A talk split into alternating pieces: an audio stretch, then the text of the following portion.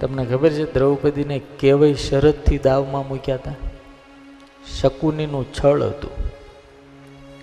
પહેલાં તો આખું ઇન્દ્રપ્રસ્થ જતું રહ્યું.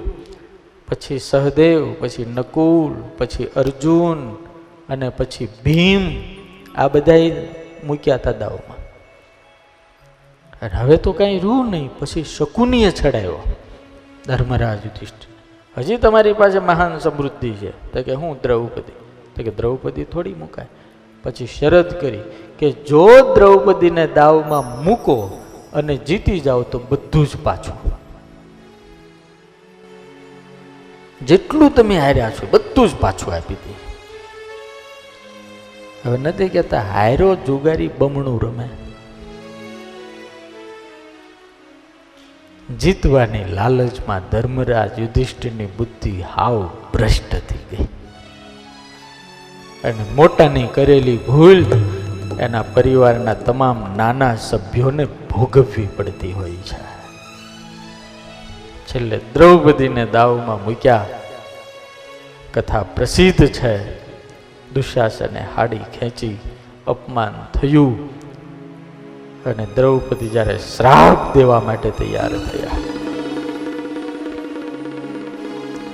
અને એ વખતે આંધળો બી ગયો ધૃતરાષ્ટ્ર અને કીધું, તું માગી પાછું આપી દો. અને જેટલું હાર્યા હતા, બધું પાછું આપ્યું.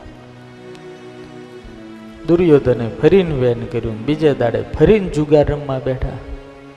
એની અંદર શરત એવી કરી બાર વર્ષ જે હારી જાય એને વનવાસ જવાનું તેરમું વર્ષ અજ્ઞાતવાસ અને આ જો પૂરું થઈ જાય પછી જેનું જે છે એને એ પાછું આપી દેવાનું.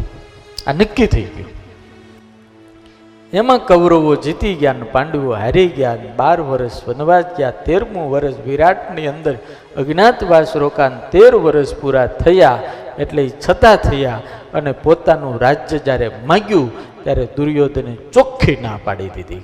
મેં કુછ ભી પાંડવો को देने के लिए तैयार नहीं हूं छीन लिया हमने जीत लिया है પાંડવોને રહેવું હોય તો વનમાં રે વનમાં જન્મા છે વનમાં મોટા થયા છે અને વનમાં રખડ્યા છે હસ્તિનાપુરને ઇન્દ્રપ્રસ્થ લેવાની આશા છોડી દે મહાભારતની અંદર અદ્ભુત કથા છે ધૃતરાષ્ટ્ર મહારાજ સંજયને દૂત તરીકે મોકલે છે અને એવો સંદેશો કહેવરાવે છે, આમાં તમને કહું, મૂળિયું તો ધૃતરાષ્ટ્ર છે, ઓલું તો એનું ફળ છે. અને જે ઘરની અંદર વડીલ આંધળો હોય ને, આંધળો એટલે આંખથી નહીં, મોહની આંખથી આંધળો હોય અને મારું તારું કરે અને પછી કાંઈ એનું હાલતું ન હોય ને, એના ઘરમાં કોઈ દાડો હક ન આવે. કોઈ દાડ ન આવે. એ પછી ભલે ને ડાય ડાય મોટી મોટી ગમે એટલી વાતો કરતો હોય. હા. શાંતિ જ ન હોય, સુખ જ ન હોય, એને ગોતવું પડે. રોજ બળતરા નવી, રોજ બળતરા નવી, રોજ બળ, કારણ કે સત્ય કઈ ના એકે અને સત્ય જાણવા છતાં મોતા કારણે એની આંખો બંધ થઈ ગઈ હોય.